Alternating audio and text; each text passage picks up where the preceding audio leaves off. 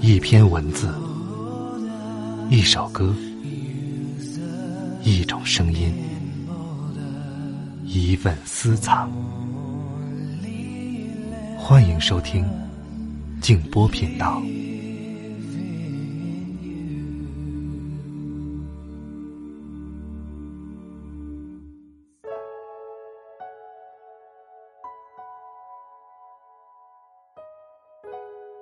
小的时候，人们都讨厌平凡。可是长大后，却努力的想实现平凡。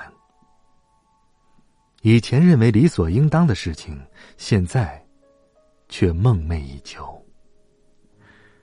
晚上好，朋友们，我是静波，欢迎来到静波频道。刚才这段话出自《东京塔》。今晚要和大家分享蒋勋先生的一本散文集。无关岁月当中的一篇，我手里捧着的正是这本书，一起来听《辞岁之中》。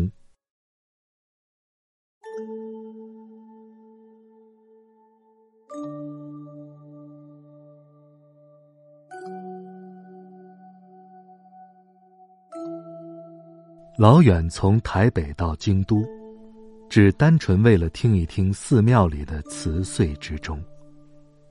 据说，子夜一到，遍山寺院的钟声就要一同响起，彻夜不息。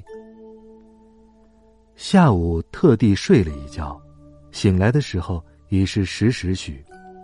用了餐，从客栈出来，便往东山的寺庙区走去。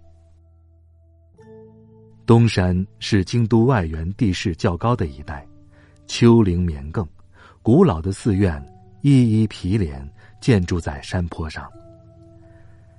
几个我熟悉而喜欢的寺庙中，清水寺具位最高，有弯曲的石板小道盘桓上山，两边是专门售卖著名清水烧陶制品的小店铺。清水寺依陡崖而建，用巨大的柱梁架构支撑着，那临崖悬空的一面。便可见谨严耸峻的结构之美。寺后又有语音龙，引山泉涓滴入石槽，下注如瀑。来拜观的游客用长柄的溪勺凌空接水而饮，也是祈愿纳福的意思吧。秋天清水寺满山红叶，又如火烧。这诸多的因素，便使清水寺闻名于世了。京都大部分的寺庙年代久远，漆世落尽，只剩原木的质朴。斗拱屋檐下，常用铁丝做网罩护，防鸟雀筑巢，以维护古迹。然而，鸟雀还是常在梁柱间穿飞。加上人们豢养的鸽子下飞啄食，使人想起杜甫游长安大云寺时诗中的句子：“黄鹂渡结构，子歌下浮丝。”浮丝指的是建筑当中镂空的木雕装饰。在京都看到的寺庙，大多保持了唐宋的风格，结构与浮丝。都粗壮结实，给人力学上厚重谨严的感动，还没有发展到明清建筑过度繁缛琐碎的程度。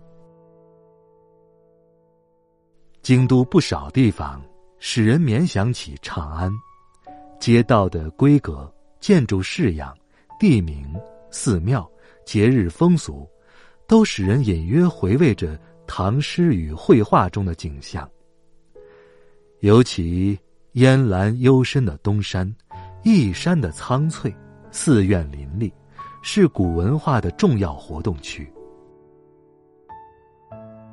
在那静谧曲折的巷弄石板路间行走，仿佛一照面就要碰到骑驴而来的李贺，正苦吟着一句将要惊动世人的新诗：“天若有情。”天亦老啊。天若有情天亦老。天上只是密续着浓厚雪意的灰云。我一路往清水寺走去心想那里钟声清亮而且可以俯瞰京都夜里的灯火。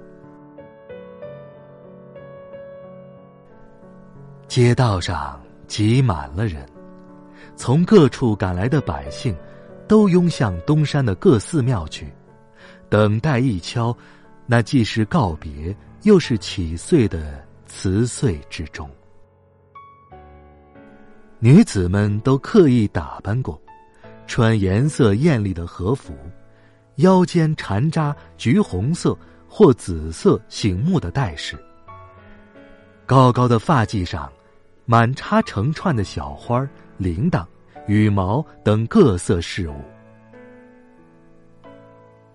雪刚融化，地面上还潮湿，女子们搂着衣裙的下摆，在滑泞的石板上款款而行。衣具下露出洁白袜子包裹着的美丽的足踝。他们躬身屈膝行走，仿佛手中搂着珍贵之物，怕弄伤了。那种谨慎，便使仅仅是行走，也有了舞姿似的婀娜。一个明艳的女子和伙伴调笑，被友伴嗔怪，又是歉意又是顽皮，举袖掩口而笑。笑声如铃，久久不肯散去，在清冷的空气中化作一缕缕悠长的白烟，慢慢升举，变幻。仿佛因为寒冷，笑声凝止了，化作了视觉上烟的悠扬。在这岁月与岁月交关的时刻。使我望着那不可知的升局与变幻，有空漠与悲哀的感味呀。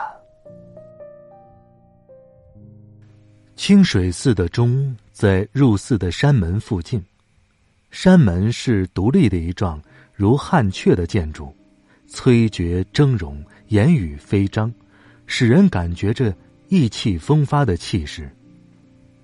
而这里。地势颇高，已可以照看京都市灿烂如花的夜之灯火了。钟颇大，有一人高，钟壁沉厚，用极粗的绳索缠缚悬吊在中庭的木梁上。钟旁另外悬垂着一根横置的木柱，有腿肚粗细，可以拉动，那就是撞钟发生的木杵了。一路蜿蜒的山道上，全布满了人，排队静候着子夜来临。